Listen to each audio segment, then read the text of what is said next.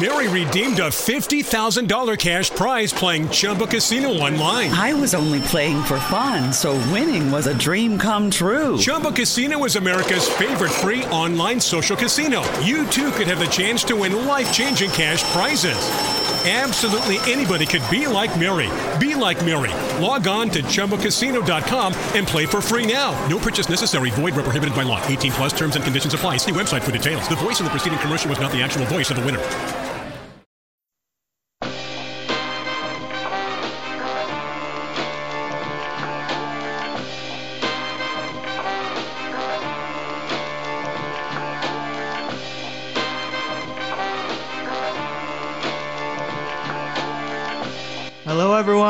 Welcome to an extra special bonus episode of Breaking Geek Radio, the podcast. The usual crew isn't here, but instead I am joined by Coots.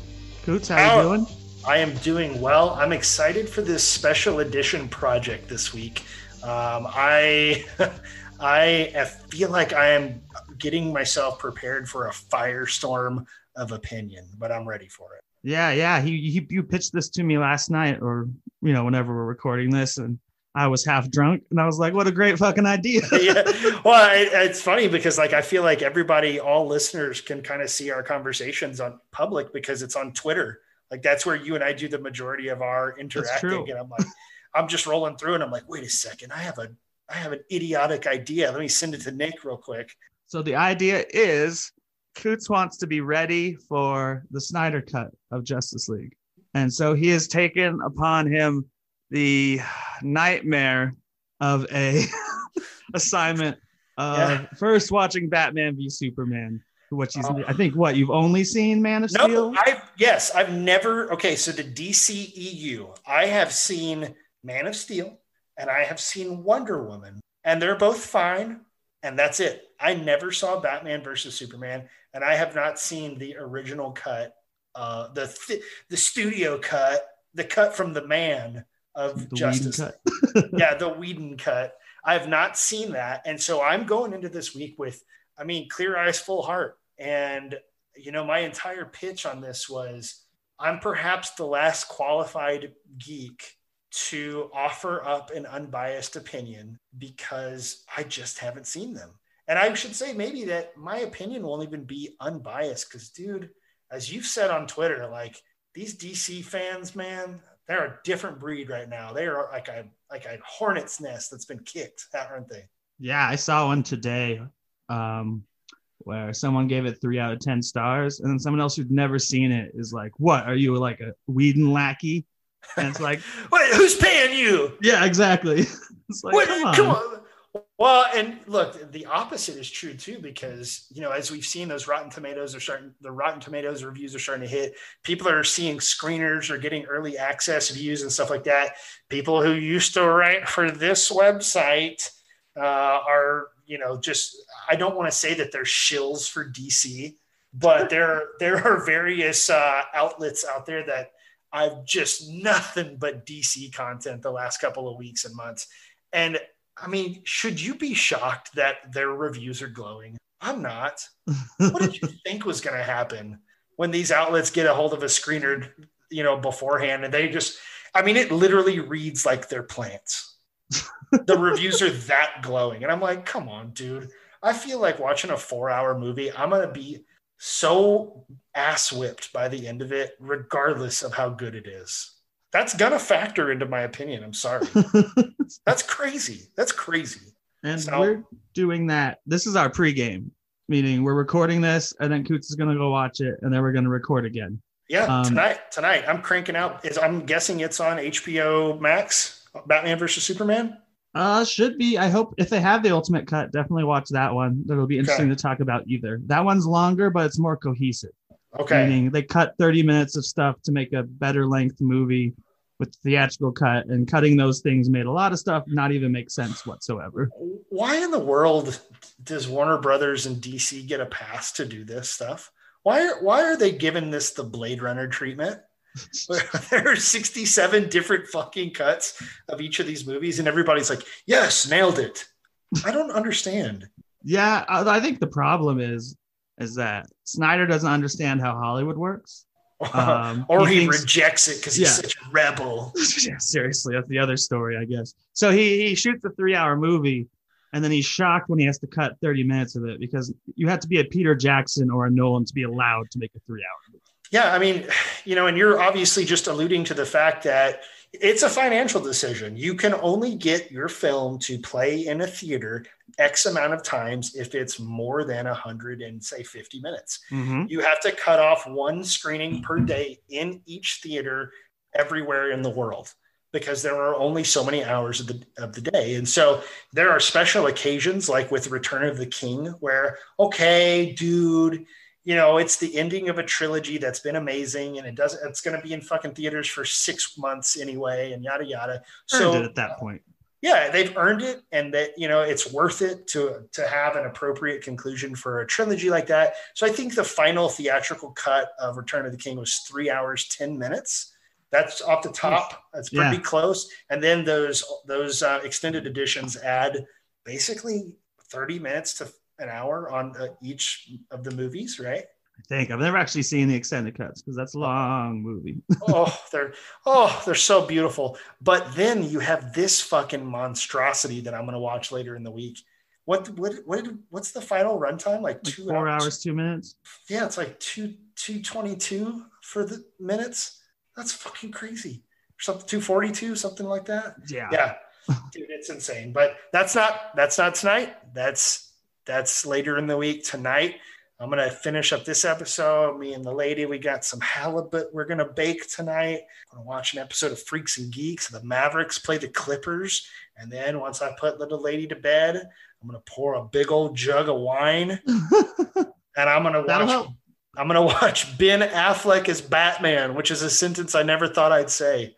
Not gonna lie, I think that's the highlight of the film. Uh, Really? Is There's a certain scene which is even better in the ex- the other ultimate cut isn't just uh longer. They didn't have to carry a rating with it, so they added in more Mm. violence and blood. Um, so it's actually a, I most people agree Batman's best fight scene in film ever.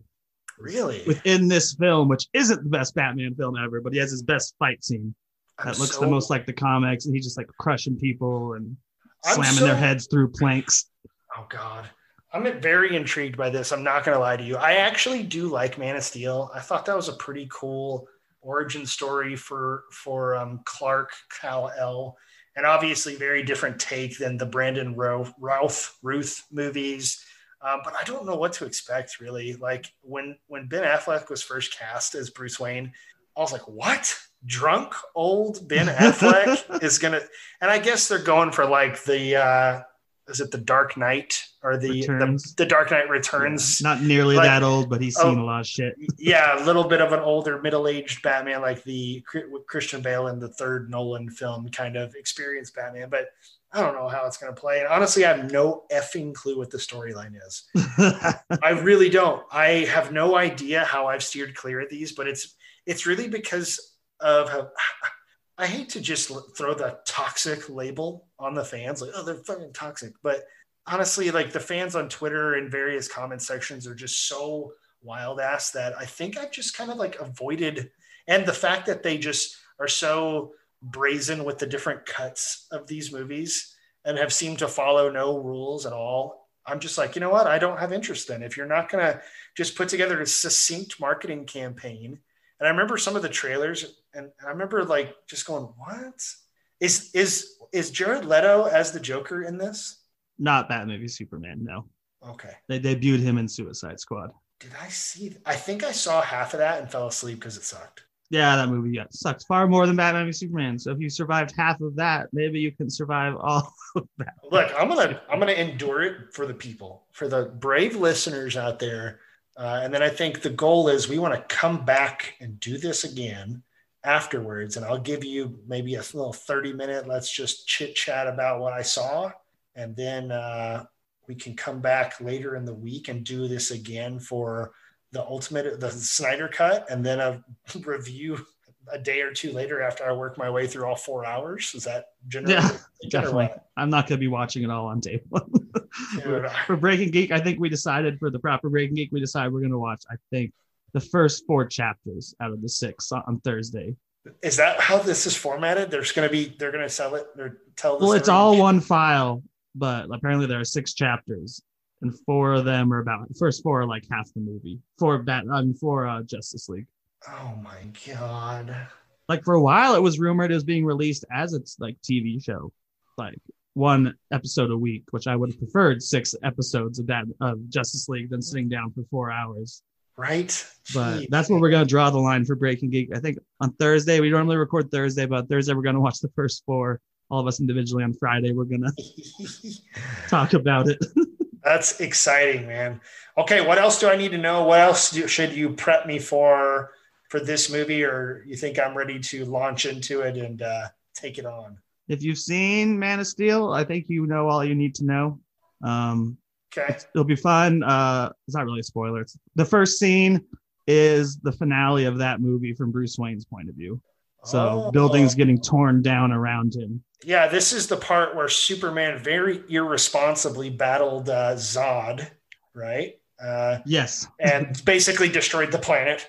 And one theme you might notice throughout the film is they overcorrect for that in a horrible way where they're like Hmm. they're avoiding it's silly how much they avoid the public to have fights. like they just go out to a field or something. yeah, exactly, or an island or something. It's it's ridiculous. Meet But, um, me, meet me in the Amazon, bro. Yeah, We'll settle this score. I'll bring my kryptonite belt. exactly. Okay. But so I'll be excited to see what you think about Affleck as Batman. Um, honestly, I was happy to see see him as Batman going in. I like the design of like some people call him. One of my friends call him Fat Man because he's so like he's so muscular that it makes him wider, He does look very beefy. and he's Beefy. wearing like a skin tight suit, which I mean, obviously it's not really, but it looks it looks Right. like something he crafted and has been sliced up a thousand times. So, Interesting. yeah. I'm, what a bummer that they couldn't somehow wrangle Christian Bale into this franchise and keep that rolling as an actual DCEU. What a bummer, man. He was offered a shit ton of money, but I know. And he was like, nah, can't do it, bro. he's like, I did it. I did three.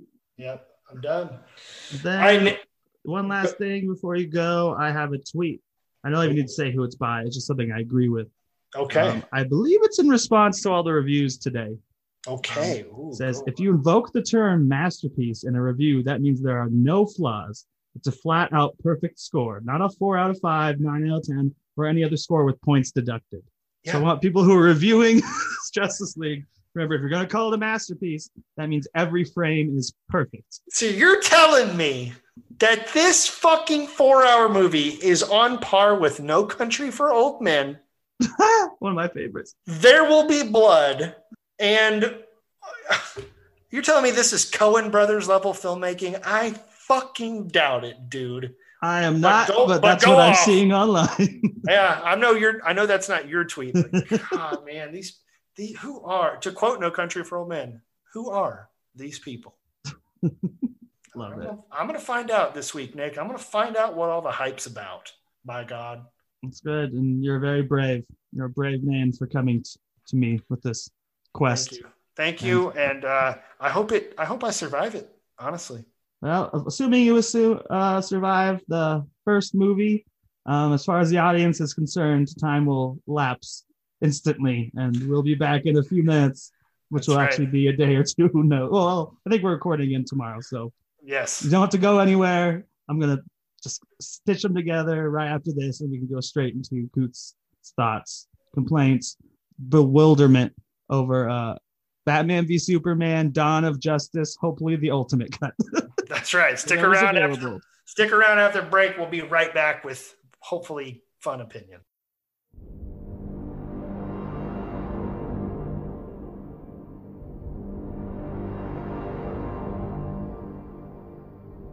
Is it really surprising that the most powerful man in the world should be a figure of controversy? We, as a population on this planet, have been looking for a savior. We're talking about a being whose very They existence are not telling us the truth. challenges our own sense of priority in the universe. Human beings have a horrible track record of Tragedy. following people of great Power power. corrupts, and absolute power corrupts absolutely. Chaos. Maybe he's just a guy trying to do the right We thing. We know better now, don't we? Devils don't come from hell beneath us. They brought their warrior. No, they come from the sky. The world has been so caught up with what he can do that no one has asked what he should do.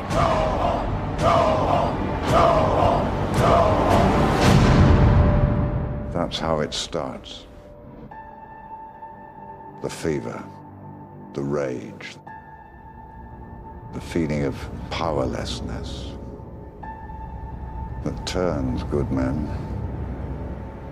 cruel. Welcome back, ladies and gentlemen. That was an entire uh, three-hour watch of Batman v Superman that we just made disappear, just like that. Just like that, just as quick as Superman can fly from across the bay from Metropolis to Gotham, we're back. So, what are your first thoughts? Dude. Okay, And so you're welcome to compare it to. I know you've been rewatching all the MCU films, and it's impossible not to compare the two franchises. So feel free. Yeah, especially as. I'm in the, in the midst of a rewatch of the MCU films. Yes, but man, last night I'm like, okay, girl, uh, fiance is like, oh, let's watch some Freaks and Geeks, and I'm like, great, and we're hanging out, we're vibing, and then I'm like, oh, well, I'm gonna go in here and crank up Batman versus Superman. I didn't know this movie was fully three hours long. I told you the extended cut was longer. I I pulled I poured a big old glass of wine and I got my little notepad out and I'm like, all right, here we go. It's time to break down a movie. And I open up HBO Max and I was like, holy shit, 180 something minutes.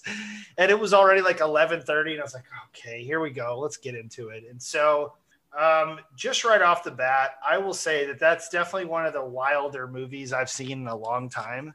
Um, I didn't think it was a bad movie. Uh, I didn't think it was a good movie either, but I will admit to you that I have been thinking about it all day. uh, just trying to put together what I really watched and how we got such a weird Frankenstein of a movie. And I will admit, I am now looking forward to some sort of resolution in this week's Zack Snyder cut of Justice League. so I hear that ends on a massive cliffhanger that Yeah, will never be completed. So right? So there's no hope for me here. So, I mean, I really went into this fresh. I have not seen Aquaman. I have seen Man of Steel and I saw the first Wonder Woman.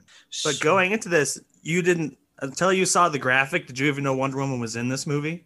Uh, no, I was actually pretty unsure of her whereabouts or if she had made her debut. And I do wonder now had the what had the solo movie, the first one, already been released when this one came out or no? No, this was the first. This was the reveal of Wonder Woman, like how Spider Man and Black Panther were in Civil War, and then Okay, they got so their she- movies she later. sn- so she snuck into this one, and uh, okay, all right, all right. So yeah, man, I it, this movie seemed like it was really all over the place. I have a lot of questions for you because you're certainly more of a scholar on this than I am. but I guess my first one is what's different between the Ultimate Edition and the theatrical cut? The Ultimate Edition is R rated, and they take time to explain more stuff. Like they don't burn the bodies. There's never a scene where they burn the bodies at the beginning. so you're like, why would they think it's Superman when there were just bullet holes in everyone? Like just little details Right. like that. Or like I think most of the time is uh given to Clark Kent, so he's actually doing something. And it's him invest it's him investigating the Batman in Gotham, which Got I don't think we see him at all in Gotham except for the party in a Really? theatrical cut. He talks about it. Perry Mason's like, don't even get into it. I don't really think he does much in that part of the movie at all. Well, I had noted like there's actually not a lot going on through a big chunk of the first half of this movie, and I wrote down on my notes here how many how many champagne parties are we going to have in this movie? Because there are quite a few where uh, everybody's dressed up real nice, and it's you know and used as an opportunity for uh, Lex Luthor to do some grandstanding and and uh, monologuing, while also Bruce is sort of investigating some of his leads. And I, found myself honestly thinking, at least until ha- the halfway mark of the movie, what is the plot of this movie? Are we just trying? Lois is trying to solve the mystery of what happened in Africa, and meanwhile, we're just setting up conflict for because because the movie's called Batman versus Superman, we have to make them fight. So, what sort of conflict can we conjure up between the two people?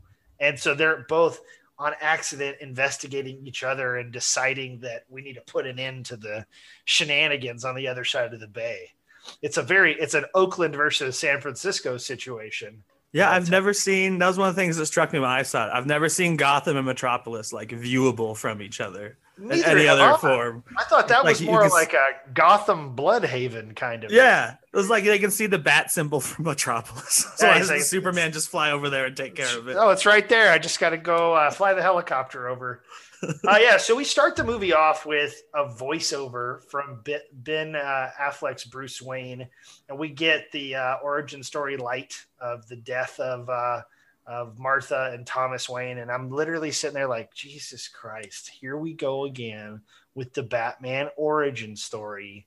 He falls down a well. Fucking has bats flying around him, and I'm just sitting there wondering how many times are we going to have to see this as fans? Um, so that's kind of a mail in sort of a situation. And then we, as you kind of mentioned in the first part of this podcast, but we kick off with the 9 11 esque destruction of Metropolis. Seriously, it's actually one of my favorite scenes in the movie because it's so like, oh, this is a different angle from what we saw. Yeah, very intense. I mean, some pretty iconic imagery that we all remember from 9 11. Uh, I have no idea how old you are, Nick, so I'm, but I'm assuming that you were old enough to remember some of that on TV and stuff. And I was in eighth grade when that happened. So Uh, I was a sophomore in high school, and uh, great times. What a fun thing to remember at the beginning of my Batman movie. so he's running around. We get. I, I was like, oh, Scoot McNairy. Oh, my boy Scoot. You know, uh, hopefully they're not going to reduce him to just I lost my legs guy. But uh, as we see later on in the movie, he's got a lot more to do. But I thought a lot of the writing in this was extremely like cut and paste, corny. Where's my mommy? and I'm, she just points up at the burning building. I'm like, okay. And then like there- there's like a Wayne Enterprises sign that's all like in shambles on the ground, and I'm like, okay, I get it. So anyway, what a what an opening. Um, and then we get into that scene in Africa, and which I guess sets the stage. I did, at the time I'm like, I have no idea how important this is going to be to the plot of the remainder of the movie. But first of all, there's a lot of white saviorism in this movie, isn't there? yeah, there i mean there's all there's there's people of color getting rescued by the our our great white saviors. And there's a lot of that in this movie. And i could not help but notice that that's what it seems like right off the bat we get nairobi africa. And i'm like is africa a country or a continent? Because i'm pretty sure you could get a little bit more specific if you wanted to but oh, i'll just say it's casually africa which is a pretty big continent. That's fine we'll just be reductive about the entire population of that continent. And so uh, we have a little cover up scene and that sort of stuff. And like you mentioned, apparently the the the burning of the bodies isn't even in the theatrical cut. So I- I found myself wondering how are they going to frame if, if they're framing Superman? Why'd they stack all the bodies in a pile? Maybe he picked them up, threw them in a spot, and you know, Homelandered them all. Yeah, Which is more of okay. a Homelander thing these days. right, right, right. He Um, totally kill. I mean, I know he kills all the time in the movies. He's not supposed to kill that often, and he totally smashes that dude through a brick wall. Yeah, he does. That was wild. I had a real problem with some of the visual effects in this movie. And the first one that I really didn't care for was in this scene where um, there was like a smudging effect that they did where like they clearly digitally put the sandstorm into the movie. And so like Python, codename Python dude, is running around on the horse trying to go rescue. And there's like the predator drone is flying over to like bomb that village or whatever Uh-huh. and there's there's sand going everywhere. It's a dust storm, and it was obviously put in in post, and it looked awful. Like you've heard the story about in Star Wars: A New Hope, they just smudged Vaseline on the lens below the land below Luke's land speeder to like cover up the wheels on the model. Like that's what it, it looked like. They smeared Vaseline all over the lens here. It looked gross. Didn't like it. Seemed sloppy. But uh, you know, it is what it is, right? Um, Unfortunately, yeah. So then we get our fun intro to Batman, which was I thought really weird. This was when the two cops go into the building and there's like some women captured in a cage or whatever, and they're like, "There's a demon upstairs" or whatever. And like, granted, Batman's in the corner and he's kind of like this number, kind of cool, but I'm sitting there like these cops go in with drawn shotguns. Do they call for backup or something? Like, is that procedurally what the cops are supposed to do, or is that why we're getting so many people shot by cops uh, in the world these days because they just go in guns drawn? What's going on here? if there's like a demon or something happening, you don't you maybe, hey, uh, we need a we need some backup. Anyone know just being- Constantine's number? yeah, exactly. What the hell is going on here? So I guess we just they Zack Snyder really wants us to know that this version of Batman's hardcore bro because he's branding people. That just seems so out of character for me. I mean, I guess if you need to make a statement, okay, got it. But I don't know. I Yeah, feel like I'm- branding is interesting. yeah, I I don't don't, I'm not even saying interesting. It's like that was an interesting thing to add. It's just like, oh, okay. yeah okay cool which that's actually almost verbatim what i wrote down for my next character with we got introduced to was lex luthor played by oh, but you missed. You missed that they used up Jimmy Olsen. oh yeah right off the bat i, I I'm uh, Jimmy Olsen. I work CIA. Boom. yeah boom headshot yeah that was brutal pretty intense started off that's definitely a i mean a hell of a way to start a movie when they when you really want to let people know that this is going to be a different kind of movie i mean it was effective i get that so i don't know. I, even at this point though i'm just like where are we going with any of this stuff right now? And so we get lex luthor uh, alexander luthor and he's jesse eisenberg doing his best mark zuckerberg impression. LexCorp is turned into a tech conglomerate, uh, you know, Silicon Valley kind of a thing. And honestly, as much as Jesse Eisenberg was grandstanding, like I kind of liked it. it was corny, but I liked it. I don't mind his version of Lex Luthor. It's different, Yeah. like everything else in the movie, but a lot of people complain about that because that's obviously far from the character. I actually found it one of the more interesting parts of the movie myself as well. It's kind of Yeah. that uh chew the scenery, like the Jolly Rancher scene is so fucking weird. Oh yeah, when he puts the Jolly Rancher in the senator's mouth. Yeah. that was quite bizarre. Um, so yeah, I, I enjoyed I enjoyed that performance, and I he he made me hate him, and I think that's probably the point, right? Mhm. So I was okay with it. Um, so then the plot really gets going. Um, they're jumping around to a lot of different parties. They're looking for the white Portuguese, which they think is some sort of um, crime ring, but it turns out it's the ship that's transporting the kryptonite from the Indian Ocean to Gotham. And I don't remember if that's in the theatrical cut or not. How could that not be in the theatrical cut? I don't remember. Oh, it had to have been because they had Ben Affleck goes to like the fighting ring or whatever and like whispers something Yeah. in the dude's ear. And then Yeah, he clones the, of Russian. Yeah, he clones the Russian guy's phone in that scene. That's right. That had to be in the theatrical. And then he too. sees that they're sending data back and forth to Lex Luthor's house. And so then he's like, I'm going to break into his house. And then Alfred, who is very cool, by the way, played by Jeremy Irons. I love this version of Alfred. Jeremy Irons, man, so freaking cool. I've never seen anything where I didn't think he was a badass. Um, I'm particularly fond of him in Ridley Scott's Kingdom of Heaven. Mm. Uh, uh, director's cut only, though, not the theatrical cut there, too. Mm. So he goes to house party and he's gonna clone. He's gonna you know do the little dingly dangly and clone. You know he's gonna break into the mainframe or whatever. Meanwhile, Clark's there doing some reporting and he's hearing all this stuff going on. And that's our first introduction to Diana, played by the incredible Gal Gadot. God, she is as hot as a lightning bolt. I'm not gonna lie to you. That's unbelievable. And so, I mean, that's, I mean, at this point, we're just going from party to party, and there's, it's not that I want these movies to be action packed, but there was not a lot of action going back and forth until we get to Dream Sequence Batman. And here's where I want to, I want to, Nightmare Batman, they call the action figure anyway, with a K. Dude. Nightmare. That makes me so tired, head. It's unbelievable.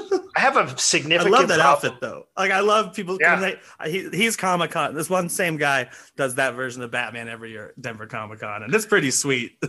I mean, it's cool, but let me. Uh, here's my complete opinion. Like, so there, I as I, as far as I counted, I think there were three different dream sequences slash visions that characters have, and I didn't care for any of them. To me, it's filmmaking. Uh, it's bait and switch filmmaking where the director is including a scene for the trailer and for the toys. oh, like the Bat Dream. Yeah, right. It's the- just a giant bat. There's the Yeah. nightmare sequence, and what's the other one? The other one that I have a major problem with is Kevin Costner just shows back up as as Paul Clark Kent or Paul Kent. Oh yeah, he gives him a speech or whatever. It wasn't even a dream sequence. He's just walking on a mountain, and suddenly Kevin Costner's there. I'm like, God, I forgot. I almost rewatched it to, to know more to talk with you about it, but I'm like, I'm not rewatching that. I'm like, so wait a sec. This isn't a dream. He's just sort of like maybe high on mushrooms, and he imagines his dad there, but his dad's telling him a story that he's never even heard before about how they saved the farm from flooding, but they drowned the neighbor's farm. And while I ate my celebratory cake, the neighbor's horses drowned or whatever. Yeah. And I'm like, okay. I mean, I'm all for Kevin Costner chewing up some scenery. And I thought he was one of the strongest points of Man of Steel. But again, it's like they just shot the first draft of the screenplay. It's like nobody said, hey, you know, Zack, I know this screenplay's 200 pages. Let's try to trim it down to like 150, 125. They just let it rip, bro. We're filming all of it. That's what I was talking about earlier. How it's just too long, and that's what really worries me about Justice League is because he's basically including all the footage. And normally, you shoot maybe you do shoot four hours of footage for Right. a movie. You only use two, like three hours of it max if you're like Endgame or something. I seriously think that whoever edited edited this movie needs an Academy Award because there is so much editing and cross cutting flying around. It some of it made my head spin, but just like the fact that they had to figure out a way to get all of this crap into this movie is unbelievable. I don't even think it's particularly edited well, but there's just so much of it. I'm just like, ah! This The is gonna scene with- be Justice League. I don't mean to catch like they Dude, added footage of is. the Joker, and it wasn't even in the. It's not even in the first like three hours and forty five minutes that they shot. Just so they could have the Joker in it. Is my impression. Obviously, we'll see Justice League You know what? I want to say tomorrow or the day after, depending when I release this podcast. I got a degree in creative writing. Okay. And when I was a young buck in college and thought I was hot shit, I literally tried to argue with a teacher and tell them that if I wrote it and it spawned from my brain, it must, the purest form of it is the unedited. It is me, it's my essence. And uh, to edit it would be to censor me. And I'm just not about that, bro. You gotta kill your babies, though. I learned that from screenwriting class. Exactly. and now I'm in my mid 30s and I'm like, if you try to vomit out the first thing that you write as the finished product, you're a shithead. And whatever you turn in for your assignment is going to be garbage. And it seems like that's what this movie is. Bro, I conjured it, therefore it must be in this movie. And I realize that uh, does Zack Snyder even have a credit for writing in this movie? I know it's Chris Terrio and and it might be um uh the other Nolan. I don't think there's a Nolan involved. Let me look it up while you're talking. I think he might have co-written it with Chris Terrio. Okay, so I know it's Chris Terrio and there is a co-writer. I was thinking Jonathan Nolan maybe, but I might be making that up too. But that might just be Batman No, I think but that one Nolan, maybe it's Goyer or someone. The one Nolan, yeah, uh, that that there you go. It probably is Goyer. Um, the- Christopher produced Man of Steel because they were gonna kick off like you know Man of Steel's even in a way the title's a clone of the Dark Knight where it's like it's not Superman it's Man of Steel Right, and then right, right. he's not his name is not attached to any other of these DC movies. By the way, Yeah, let's Chris uh, Terrio, David S. Goyer, who There you go. writes It's- most of the stories for the Dark Knight films, but was wisely kept away from the scripts themselves. it's like that it's like they just felt like they had to get the original version their vision out there and the thing is is like you can be a clever screenwriter might take themes that are present in parts of this movie and reduce them down and distill them into one or two lines uh like they could have taken the nightmare batman scenario and they could have worked that into a conversation between alfred and Bruce, where he's like, I don't want to live in a world where a dictator Superman runs this pl- blah blah. But no, we got to have the action figure. We gotta we gotta film this for the trailer. We gotta, and that's honestly like I remember seeing the trailer and thinking, "Whoa, that looks pretty wild." It was a fucking dream sequence. Well, here you go. Apparently, most it seems to me almost all the new footage in the Justice League trailer is nightmare sequences. So I don't know if it's coming true or him. In fact, the Joker is going to appear during a nightmare sequence. Ridiculous. Like it looks like half the film has that lighting. I'm saying that's completely ridiculous, and it's so egotistical as a filmmaker to. I don't know. Anyway, I don't even want to go down. I, I wasn't my plan necessarily to go down every plot point of the of the movie because we could be here all day doing that. But something else that really stuck out to me was the first meeting between Batman and Superman, like in character, was when when Batman is trying to steal the kryptonite sample and he gets in the Batmobile and starts murdering ch- normal people. Dude, well, not normal, chase- normal people, villains. But he murders Yeah, them. that chase scene gave me tired head to the maximum. The way that that's shot and edited was literally made me like have to look away for a sec. All the low angles of the Batmobile flying past the, the camera, and I I know that they're just like.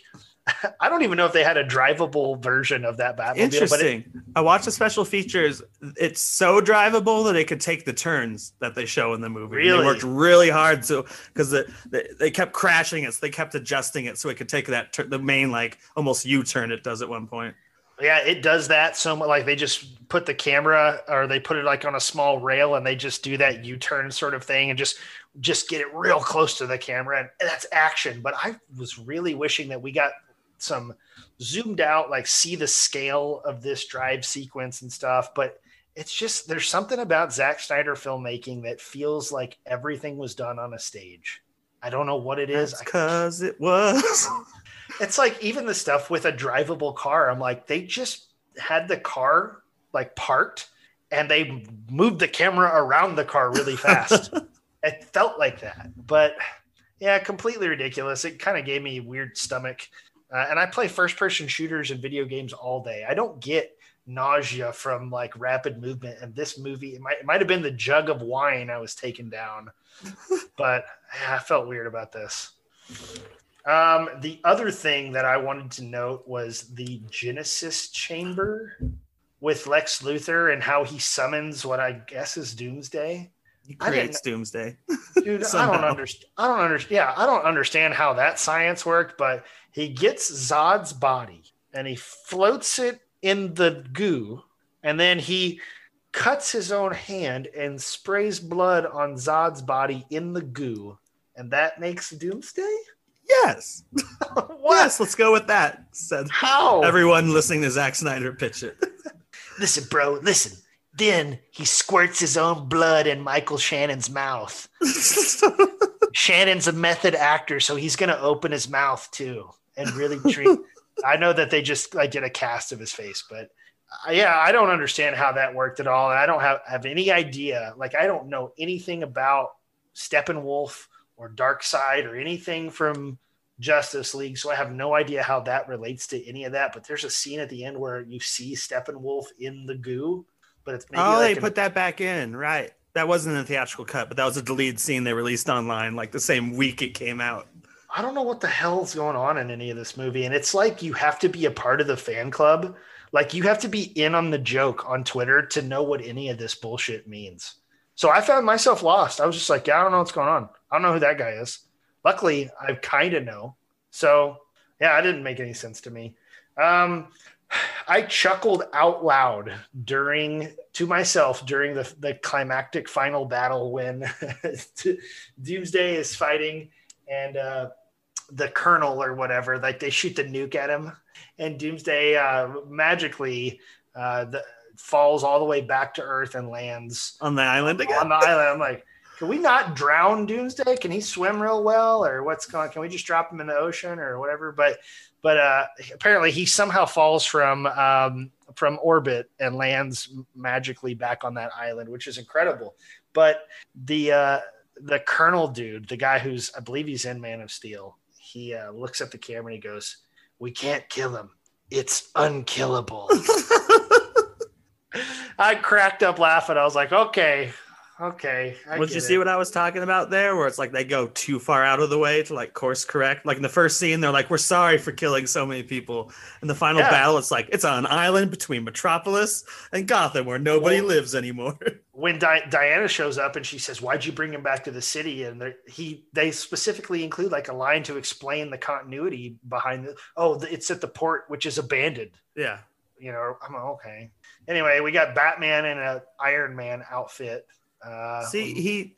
I one of my problems with this is he takes a lot of classic icon, iconography, if that's the right word, from Yeah, sure. Dark Knight Returns, mhm. but doesn't use the story. Like the Right, the, uh, the- the suit he uses to fight Superman, Superman like needing the sun in space and like being all wrinkly and like all that stuff straight out of Batman v Superman, and yet this story Yeah. is not. I mean, uh, Dark Knight Returns, and none of this movie actually is Dark Knight Returns. Which that's got to drive. Like, I would not consider myself a DC super fan. I haven't read hardly any of the books, but like, that's got to. I mean, there's probably a area where you can kind of strike it perfectly and do fan service to the people who are highly invested in these things, but also make it your own. You know, and and Zack Snyder had said like they're going to take some inspiration and cues from some of those books, but it'll be a completely original storyline. It sounds like he aired on the wrong side and he just pissed people off. I mean, like a few people. You know, people are obviously crazy for his Snyder. So That's truu. I mean, there- league.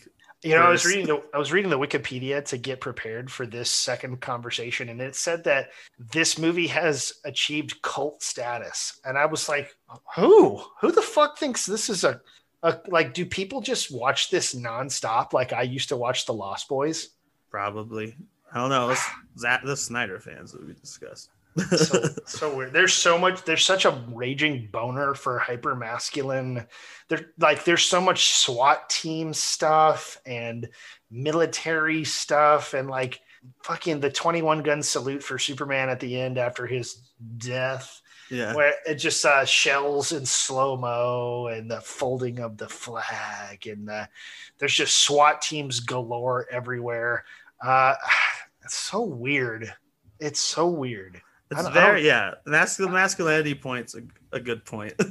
That's so Snyder. I mean, it is, man. I mean, it's like he has this defined way that uh, that your action superhero should be, and he just comes back to it. It's like he's it's like he's putting up layups for the uh, the high school football players that are in the crowd on opening nights.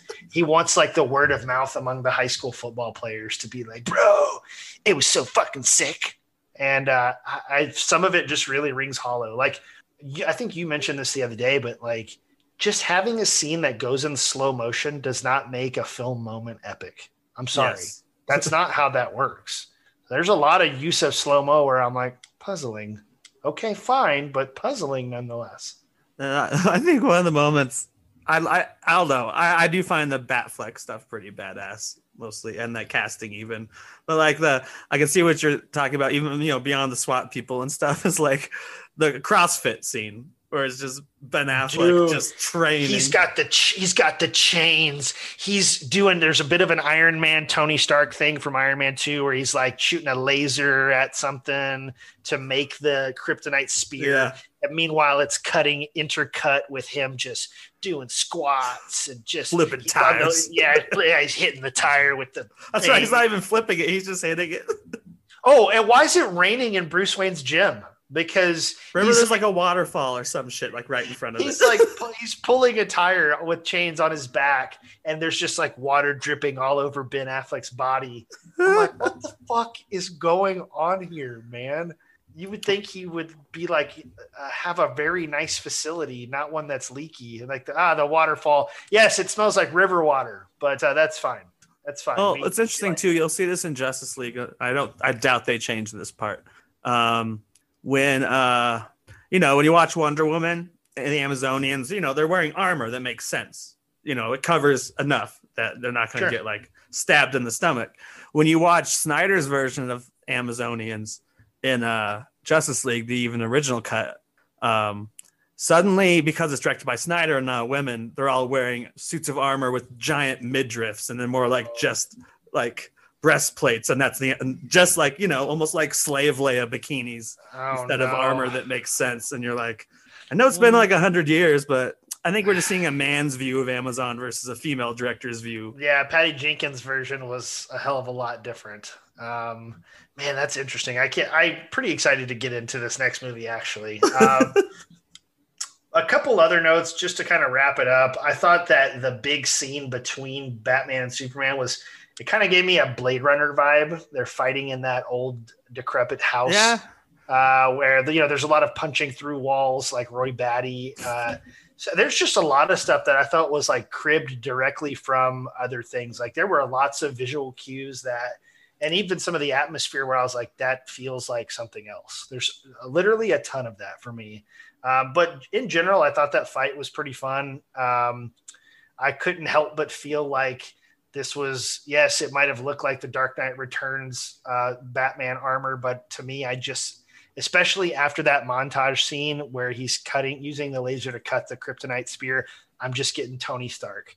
And then we see this powered exosuit Batman. I'm like, oh, it's fucking Tony Stark. That's great. Which I'm sure, to a certain degree, you know, there's a lot of similarities between Tony and Bruce. One's one, they're both modeled after billionaires and philanthropists and what have you, but one of them's a little more Howard Hughes and the other one's a little bit more, you know, disturbed childhood guy. But uh, that's I'm just feeling like there's a cue or a callback to something else.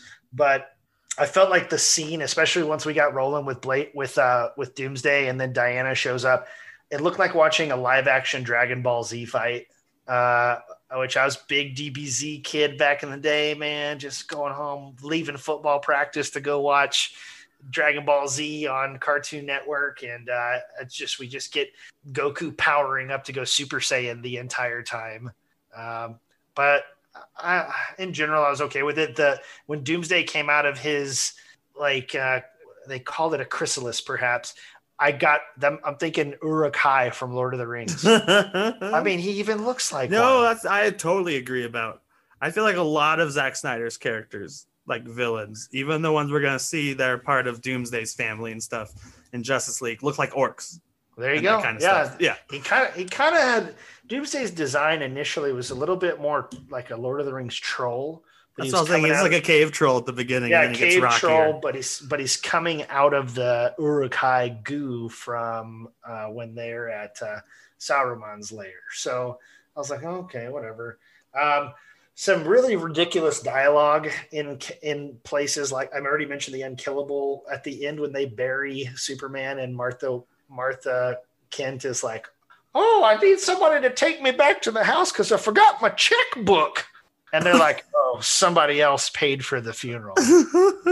uh, okay, we just really like. There's no other way that could be a little bit more clever to let the audience know Bruce paid. Bruce picked up the tab.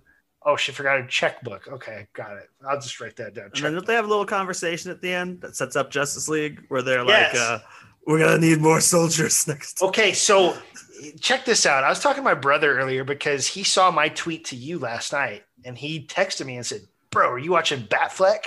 And I just texted, I talked to him again, uh, or I talked to him for the first time about it earlier. And he goes, he goes, yeah, like in Justice League, Aquaman and all them just kind of show up. This is the first movie where we're introduced to them. And I was like, well, that's not true, at least in this ultimate cut that I just watched, because as we're really ramping up the energy and the pacing of the film to get to final climactic battle, we just take a total sidestep and we have Diana in her hotel room checking her email. And Bruce has sent her the metahumans folder from Lex Luthor's mainframe. And she just runs through a couple YouTube videos where we're introduced to Aquaman, The Flash, Cyborg, and maybe I'm missing one, but I was like, I was not a fan of pausing the movie mid build up to do some marketing for a different movie because that's really all that was.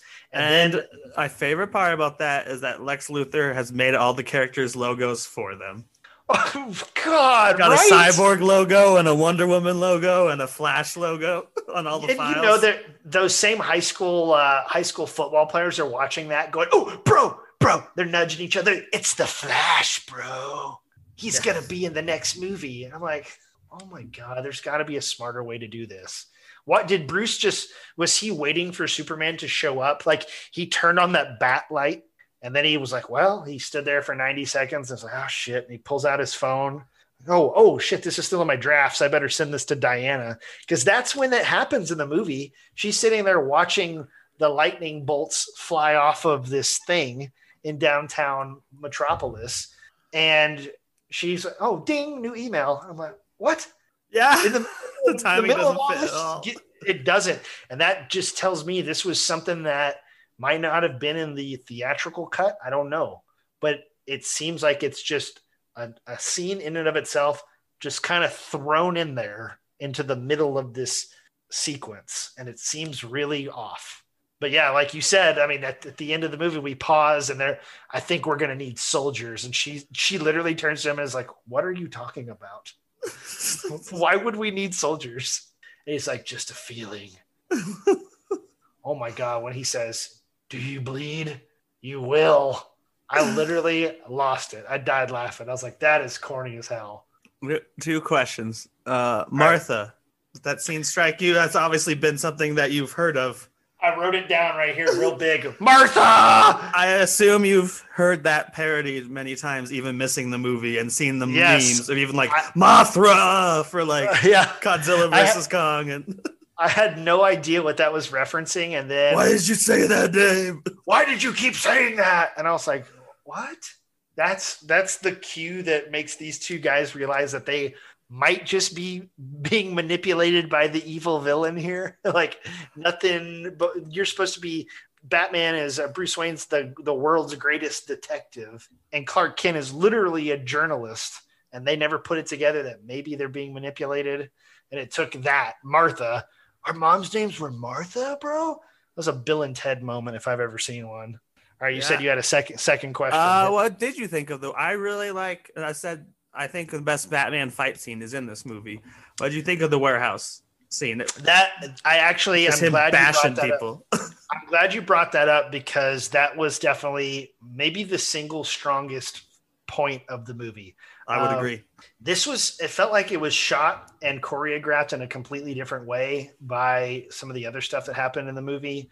Um, some real agility out of Bruce Wayne here. Uh, and I'm sure there's a stunt double under that suit or whatever, but there's a lot of pretty cool moves and uh, he really whips some people's asses. Yeah, is- that's what it looks like. The Arkham games only like not. You know, it's not a video game, but it looks like because uh, Nolan's Batman always had a really lazy fighting style. sure It was like, ugh, Yeah, he was very defen- defensive and, like, judo. Yeah. And this one's like doing flips and like slamming people's heads when he does a flip. And like, Oh. obviously, the cape is CGI, which is actually it's something I liked. Cape CGI the whole movie, and it, you know, the cape has character in the comics. Like, it Sure. takes on positions a cape would never actually take on. So it's kind of cool to see the CGI capes kind of like weird poses that don't make sense. But as a comic fan, you're like, sweet.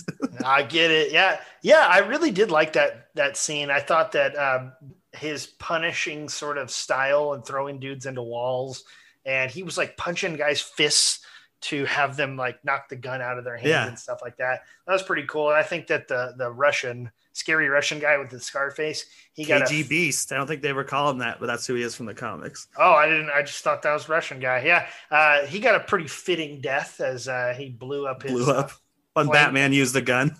yeah, right. That was cool. Um, yeah, that was a that was a really really strong scene. I thought the bat jet or bat plane, whatever we want to call that, I thought that was corny as hell, but whatever. I just kept thinking about Batman Forever.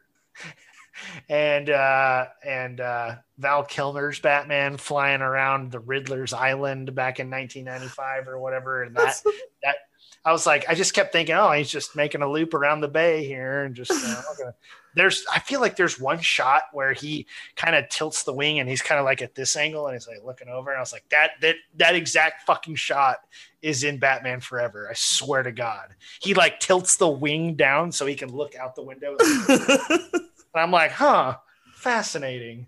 Uh, look, all this being said, this review might come off as pretty negative, but I'm sitting here thinking, like, I do be wanting to find out what happens next. I'm not going to lie to you. I think the movie's kind of a mess. I think it's all over the place.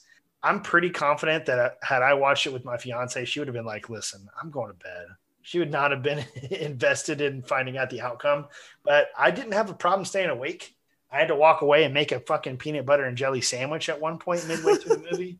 About the time that Scoot McNairy's wheelchair is blowing up, but I felt I'm like I was the same as you. I'm like, yeah, Scoot, my boy Scoot. Scoot. Uh, man, have you ever seen *Halt and Catch Fire*? Yes, it's uh, I actually was supposed to do a a, a panel this week about it at some Comic Con, but it Yeah, got canceled because that yeah, it's it's my it's one of my top five favorite shows ever. Good show, man. In so fact, I always thought Lee Pace should play Batman. Lee Pace is when instead of. I mean when they went when they were casting uh uh when they cast Robert Pattinson and I didn't know they were going that young, I'm like Lee Pace is your Batman. Like yeah, he's he's super, got the business side and the suit where he's kind of be a real jerk and then he's Yep. got like the he has some great speeches in that show about like one of them's about like walking off the edge of a building but how it's more of an adventurous jump and you kind of have to do it and you're like i see his batman ideals and Yeah, I, I like he that. could he could absolutely pull it off.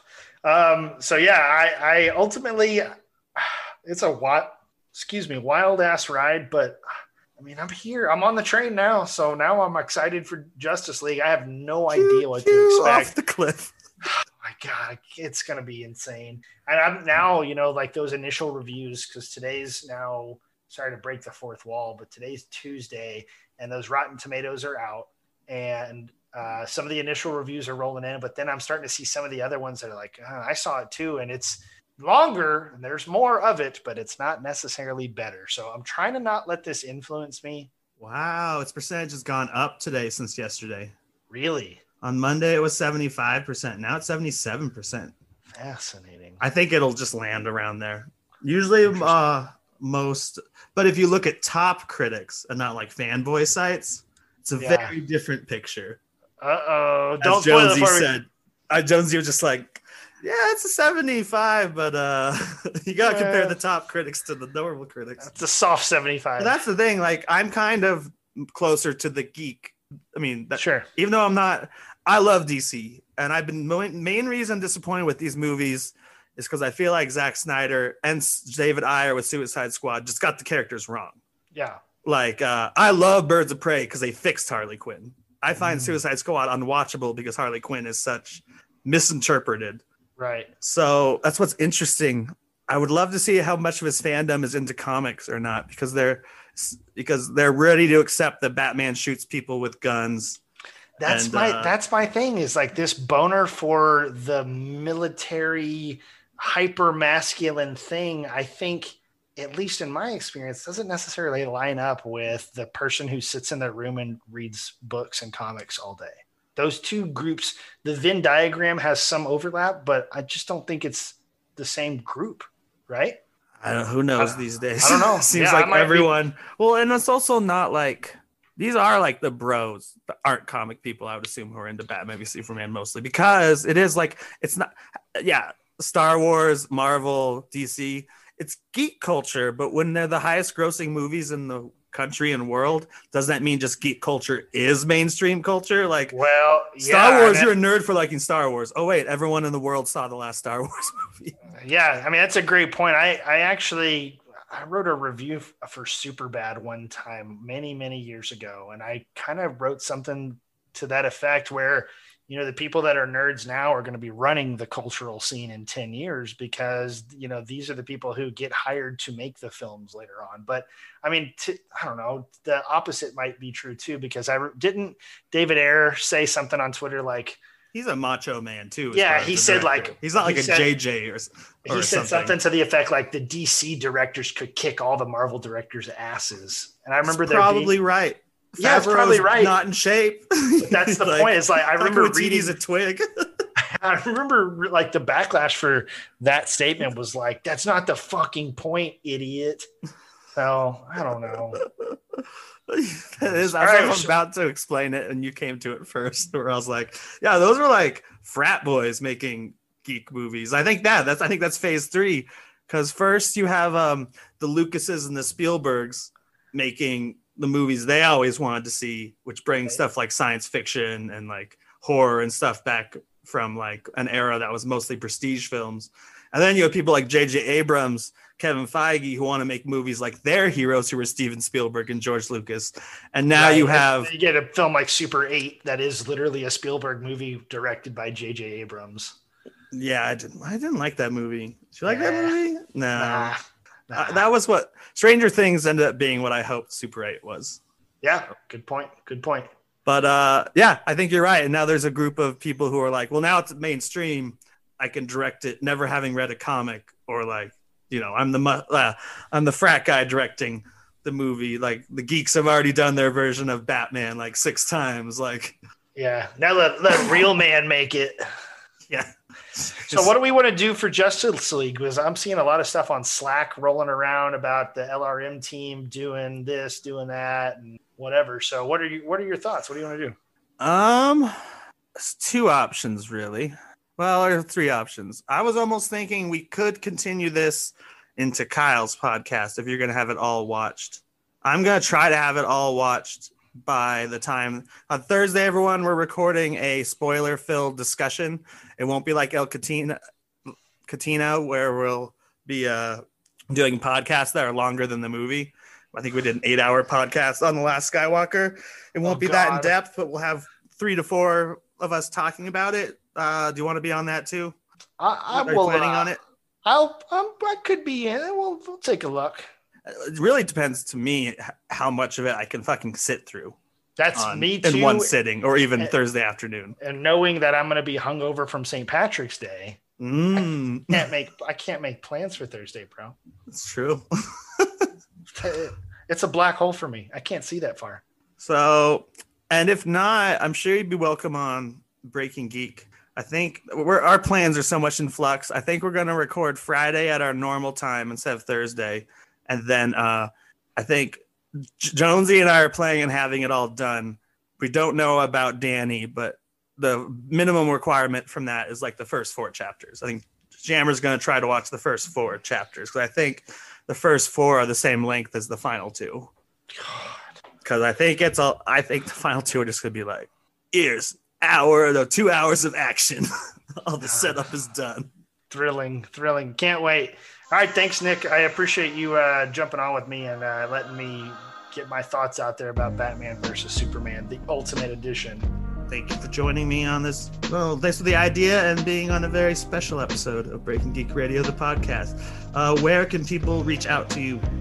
I am most active on twitter.com. You can find me at Coots Brandon, where I talk not only about uh, geek stuff, but also a lot of sports talk and uh, just random observations. See you out there on the internet. He's our Zack Snyder at Breaking Geek. I'm just kidding. I do see all your sports stuff and don't understand it. That's fine. And then um, I'm at Geeky Nick Doll. And if hey, if you have a podcast idea for me and Coots, just tag us both, and we'll probably end up doing it. Which is, yeah, this just came together pretty quick. Coots Why not? Twittered me, and I was like, let's do it. Let's go. And with that, uh, I guess we'll see you once we've all seen, and the, you, the audience, once we've all seen uh, Zack Snyder's uh, Justice League, a film by Zack Snyder, directed by Zack Snyder. with that, Financed by Warner Brothers for the second time. yeah, God, yeah, we'll we'll really talk about the post mortem on that a lot too, and what happens.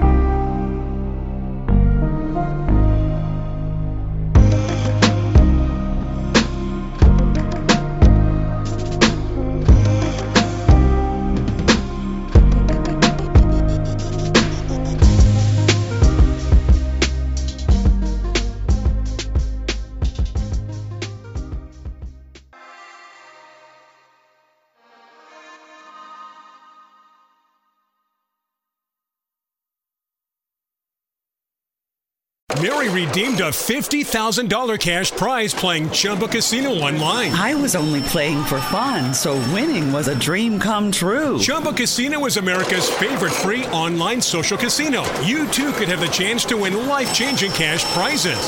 Absolutely anybody could be like Mary. Be like Mary. Log on to ChumbaCasino.com and play for free now. No purchase necessary. Void where prohibited by law. 18 plus terms and conditions apply. See website for details. The voice in the preceding commercial was not the actual voice of the winner.